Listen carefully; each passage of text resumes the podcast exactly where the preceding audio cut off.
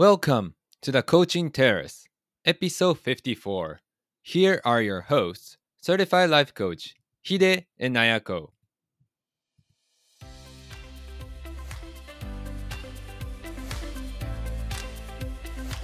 皆さんこんにちは。ライフコーチのHideとAyakoが毎週月曜日にお送りするコーチングテラス。人生の舵を取る旅に出たあなたの毎日は、順風満帆の日もあれば嵐の日もあるでしょう。そんなあなたにマインドの整え方や前向きに行動を起こすためのヒントをお届けいたします。 Here we go。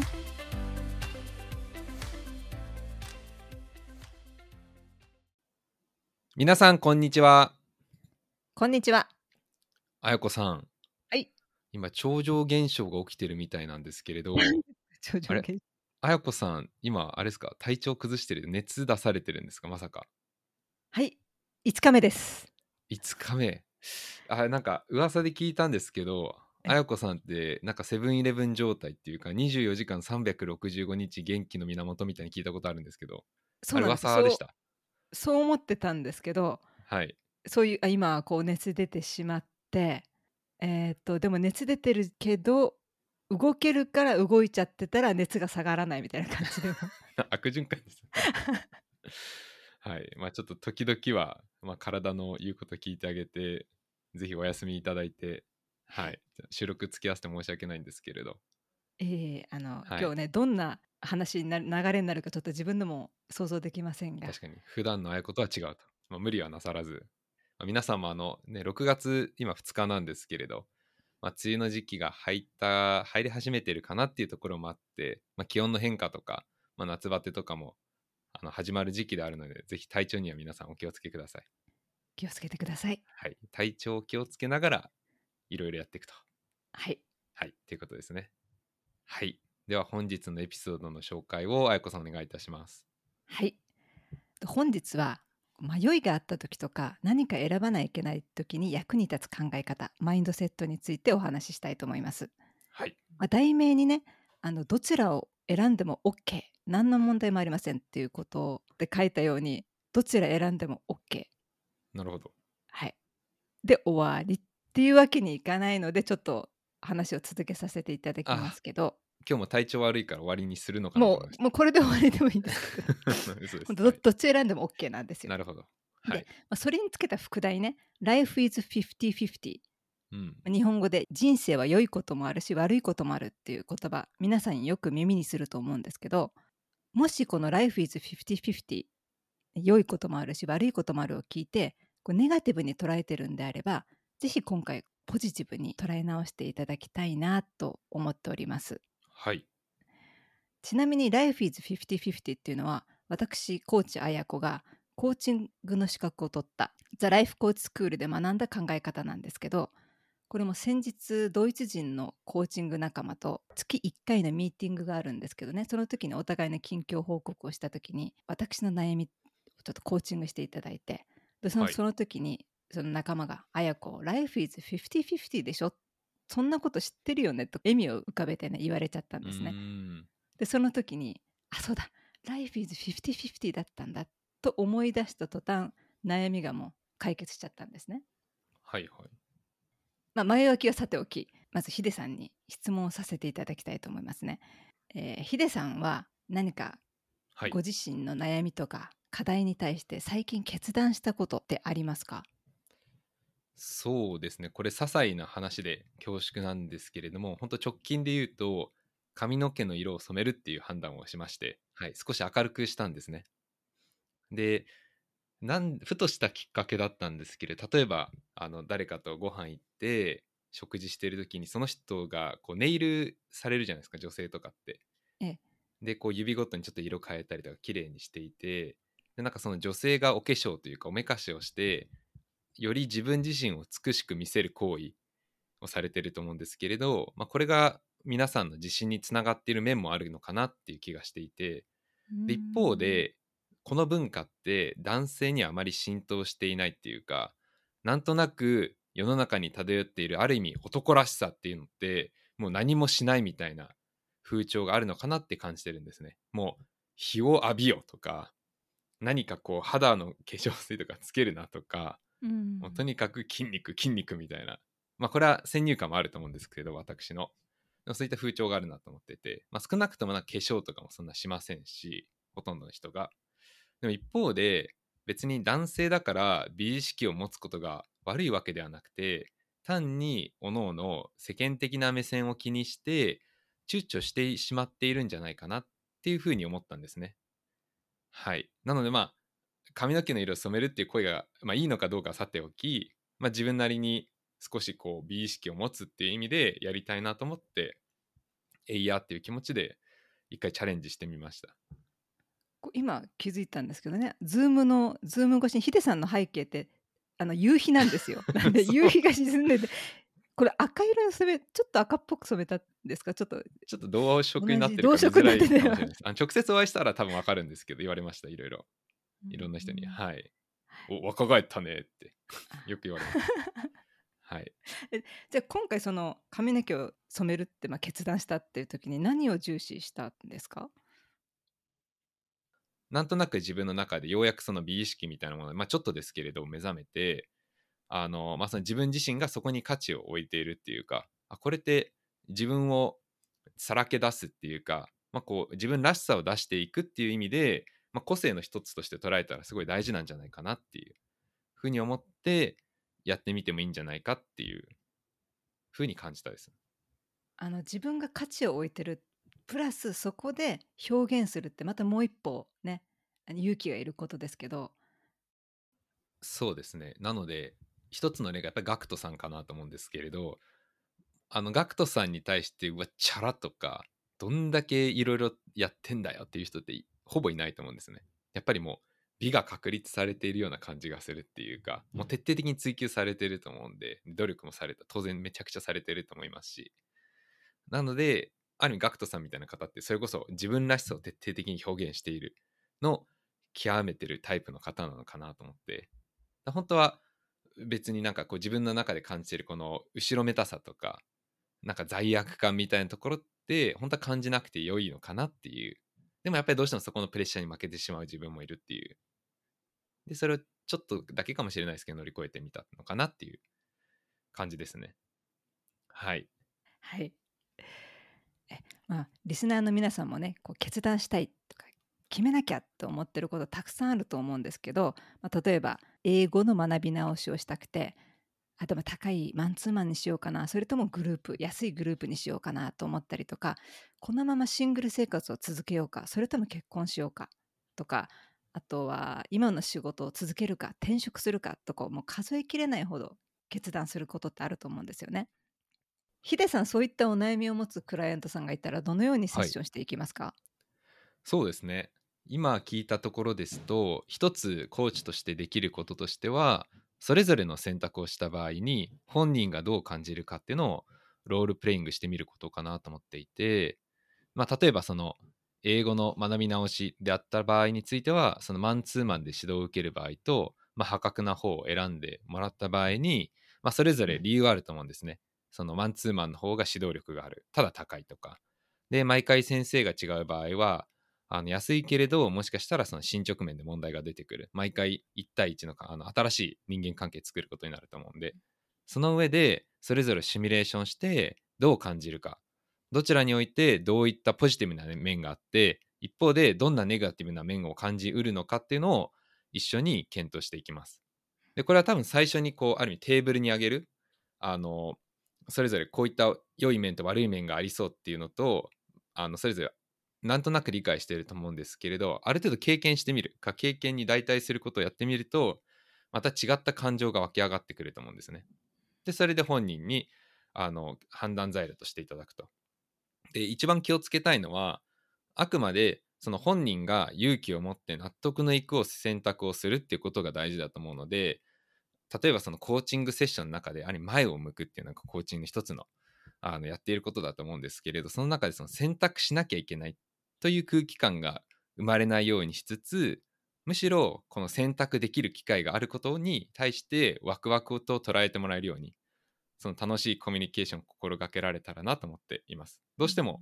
ある意味このコーチングっていう少し特別な場、お金を払ってで何かこう目標を達成していくっていう方向に向かっていく中で、どうしても追い詰められてシリアスになってしまいがちになると思うんですね。もう選択しなきゃ、選ばないと。でそういうふうに焦らないっていうこと、それこそこの後あやこさんにお話しいただくと思うんですけれど、どちらの選択を取ったとしてもその中でベストを選べるよねっていうふうに心構えていただくと、ある意味こう強制して選択しなきゃいけないっていう状態じゃなくて、自ら選ぶっていう自発的な選択ができるようになるのかなと思いますね。ありがとうございます。私たちって決断しなきゃいけないときにどうしてもこう正解っていうものを求めてしまうことが多いんですよね。で、はい、それでどっちがいいんだろうとぐるぐる思考になったり、まあ今答え出さなくてもいいだろうと先延ばししちゃったり、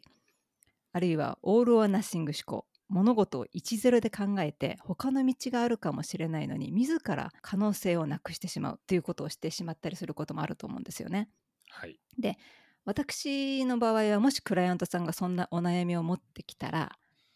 もちろん何に悩んでいるのかとか、どうして悩んでいるのかとか、そういった質問をさせていただくんですけど、これだけは必ず言って、どちらの道を選択しても正解です、OK です。でどちらを選んでもあなたは成功するし、目的を達成するし、ありたいあなたになれますよ、悩むのはそこじゃないですよとお伝えするんですね。でなぜかというと、どちらを選んでも Life is 50/50、 人生いいこともあるし悪いこと、嫌なこともあるんです。だからどちらを選んでも結局同じなんですよね。で大切なのは選んだ後なんです。選ぶ瞬間じゃなくて選んだ後が大事ですか？そうです。でもし選んだ時点で自分の人生が決まってしまうって思うのであれば、それはそのあなた自身があなた自身を軽んじている、きつい言い方をすると見くびっちゃってるんですね、自分自身を。で、人によってはもうすでに何かを達成したりとか望む結果を得た時に、いやいや運が良かったからですよって卑下する方がいらっしゃるんですけど、そんなことする必要ないんですよ。もしくじ引きとかね、宝くじが当たったっていうならラッキーとか運がいいで話は終わりますけど、でもしその方たちが運という言葉を使いたいのであれば、あなたがしっかり運をつかむことを続けた、その運を働かせた結果が今なので、決断した後のあなたの行動によって今のあなたがあるっていうことをまず自分で認めてあげるっていうことが大切なんですよね。それこそセレンディピティ、その必然的な偶発性みたいな言葉の意味あったと思うんですけれど、そういった選択をし続けることでそういったラッキーに恵まれてくるっていうか、そういった考え方もあると思います。まさしくそれかなっていう。あとは、宝くじを買い続けてる、諦めずに買い続けてる方には朗報だなと思いました。そうですね。いつか当たると3億円続けてればって、ね、続けてれば当たると話を元に戻して、Life is 50/50、 人生いいこともあるし悪いこと嫌なこともあるについてもう少しお話ししますと、私たちって悲しいかな、決断した後に選んだことよりも選ばなかった方のメリットを思い出して、やっぱりこっちの方が良かったんだと後悔したりするんですよね。でもそう冷静にそれぞれの選択肢のメリットデメリットを挙げてみると、それぞれいいこともあるし悪いこと嫌なこともあるんですよね。でちょっと私の経験をお話しさせていただくんですけど、はい、2年半以上前になりますかね、コーチングの資格学校がスタートしたちょうどその頃に、父ががんの終末期で家族実家で見とることになったんですね。はい、でしばらく私も実家で過ごすことになったんですけど、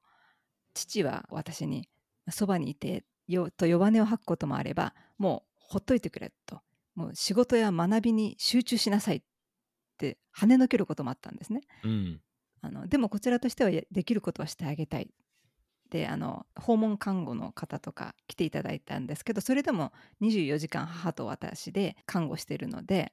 仕事も看護もコーチングの学び もう同時進行でやっても一心不乱に行動をとってたら、もう気持ちを整えることもしなかったので、案の定心身ともにめちゃくちゃになっていったんですね、うん、仕事はしばらくお休みさせていただいたんですけど、コーチングの方はもう何回か授業に参加してたんで、たとえどんな理由があっても返金とか休学はできませんとこう言われてしまったんですね、うん、でも資格学校の費用は日本円で3桁の費用で、さあどうするとなった時に、父の介護に専念するか、それとも介護と資格学校の学びを両立させるか、うん、それとも学びに集中するかって思った時に、それぞれ考えてみたら、父の介護に専念したら資格学校に振り込んだ3桁のお金はなくなってしまって、また一からそのお金を貯めようとするとまた大変なんですけど、っていうものもあって、はい、でも父とは家族と過ごす時間は確実に取れると、うん、でも介護と資格学校の学びを両立させるっていう選択をしたら、学びを やめなくては済むけど、両方とも中途半端になってしまうかもしれない。で、状況によっては学びをやめなければいけない途中で、うん、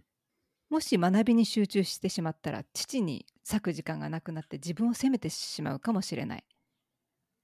もう何を選んでも 50-50 なんですよ。いいこともあれば嫌なことも、いろんなことが起きるんですよ、うんうん。で、何を基準にじゃあ決断したかっていうと、結局私は義務感とか罪悪感とかじゃなくて、どの道を進みたいかって選んだんですね、うん、たとえ何が起こっても、どういう結果になっても、どういうプロセスで今の人生を歩んでいきたいかって選んでいきたってことなんですね、はい、ちょっと話が長くなったんですけど、だからどちらを選ぶかが問題なのではなくて、選んだ後に何をし続けるか、つまり選んだ後の行動が今の自分を作っていくんだっていうことですね。ありがとうございます。少し脱線してしまうかもしれないんですけれど、はい、一個すごいキーポイントだなと思ったのが、その私は義務感とか罪悪感ではなくて、どちらの道を進みたいかっていう、ご自身の意思を大事にされたっていうところで、最終的にその介護と学びの両立を選ばれた。で、それで今こうやってコーチとして活躍されている。で、今につながってると思うんですね。で、この義務感とか罪悪感から選ぶっていうところは結構ミソになるっていうか、ある意味こう自分の中でもしかしたら後で何かしらの言い訳を作る原因になってしまうかもしれないと。なのでやっぱここはすごいじっくり考えて、ご自身がどちらの道を進みたいのか、でその自発的な意思決定で、そこで終わりじゃなくて、さらにその後おそらく今回Ayakoさんの話であれば、介護と学びの両立ということ、ある意味でこのダブルワークみたいなところで、それで言うと大変だったと思うんですね。やっぱりもしかしたら、いやもっと楽できたのにっていう判断もあったかもしれないんですけれど、でもそこで大元の意思決定を振り返ってみると、いやこれは自分がどちらの道を進みたいかっていうふうに選んだんだっていうところに、ある意味よりどころができたと思うんですね。自分で決めたんだっていう。で、それがその後の意思決定っていうか、その続けることというか、選んだ後の行動にもつながってくると思うので、ある意味このコーチングを受ける場合っていうところで言うと、その、ご自身がどうしたいかっていうところが多分一番大事になってくると思うし、そこを多分コーチとしては2人と、私たちは重要視していくので、それでその後の行動も変わってくるっていうのが、今回のAyakoさんのご経験なのかなっていうふうに聞いていて思いましたね。そうですね。はい、ごめんなさい、今日は頭が回らないので、ちょっと自分がもう一個言いたかったことを続けさせていただきます。話させていただきます。はい、もう一つだけ言いたかったのは、その Life is 50/50 のことについてなんですけど、リスナーさんの中には、いやいや今の自分はもういつもご機嫌なんだから、あえてね嫌な思いをしたくないですよっておられる方もいらっしゃると思うんですよね。なぜそういうふうに言うかっていうと、私自身がその考え方だったんですよ、うん、私も Life is 50/50、 もうこれ聞いた時に、そんな Life is もう 100% ハッピーじゃないか、ハッピーっていうかポジティブに生きればいいじゃないか、生きれるじゃないかと思ってたんですよね、うん、と言いつつ、こう自分の中で、いや自分はこのままでは自分の人生を終わらせたくないとか、うつうつとした思いがあったんですね。そこで自分でセルフコーチングをしてみたりとか、コーチングを受けたりしているうちに気づいたことがあって、自分ってプレイビッグ、どんどんチャレンジして成長してきたかったのに、プレイスモール、もう小さく小さく収まっている自分に気がついたんですよ。うん、もうチャレンジしたいって言っておきながら、その実は自分はその自分のコンフォートゾーンの中でもうちょろちょろ動いて、あれやったこれやったって言って、いやでもこれじゃ足りないとか言ってたんで、もしこんな自分になりたい、こういう世界を見てみたい、作りたいっていうならば、今の自分を超えてもうコンフォートゾーン出ていって、やっぱり恐怖とか痛みとか苦しさとか大変さと一緒に生きていくっていうか、乗り越えるっていうのも共に歩んでいくっていうのが必要だったのかなと思って、はい、で、人っていうのはね、良い状態でいたいとか成長したい、進化したいって思うからこそチャレンジをやめないと思うので、やっぱり Life is 50/50 を受け入れることがスタートなのかなと思いましたね。なるほど。ある意味 Life is not 0 or 100っていうんですかね。0か100かではなくて 50/50 だと、なんとなくご存知かわからないんですけれど、インド映画のきっとうまくいくっていう超大作ご存知ですか？なんか男の子3人がイエイみたいにしてる表紙なんですけど、それもある意味こう結構どちらかというとうまくいかないことの方が多いんですけれど、タイトルのとききっとうまくいくっていうようなお話で、ある意味人生ってもう予想のつかないカオスですよねっていう、その不確実性がある中で人生をどうより面白く生きていくかっていうのは、各個人の意思決定っていうか選択に委ねられてるのかなっていうのは、今のあやこさんの話を聞いてて思いましたね。そこからがスタートですよね。もうカオスだろうが何だろうが、そこからもうどう自分が生きていくかというか、でそれも今聞いてて、もしかしたら今自分はプレイスモールって思ってる方とかいらっしゃるかもしれないんですけれど、そんなことはないし、これからいくらでもそのプレイビッグな方にも選ぶこともできるし、その特にコーチングで言えばこれからの行動っていうかにフォーカスはしているので、いかにこのエピソード聞いていただいて、もし何か変えたいところがあるんだったらそれに取り組んでいくかっていうのはこれからの話ですと。過去の話は一旦脇に置いといてだと思うんで、はい。そうですね。はい、ということで、本日はどちらを選んでも OK、Life is 50/50 についてお話ししました。もしリスナーの皆さんが決断すること自体に躊躇しているんでしたら、その必要はないです。どちらを選んでもあなたはありたい自分になることができるんです。大切なのは選んでからのあなたの行動です。それを忘れずに Life is 50/50 を心に留めて、どんどんチャレンジしていきましょうということでした。はいはい、ヒデさん、今日私はちゃんと喋れてたでしょうか？もう頭が朦朧としてよくわからなくなってます。バッチリした。プロコーチはたとえ熱を出してもやりきるというその魂を感じました。ありがとうございます。ありがとうございます。はい、それでは皆さん、いってらっしゃい。いってらっしゃい。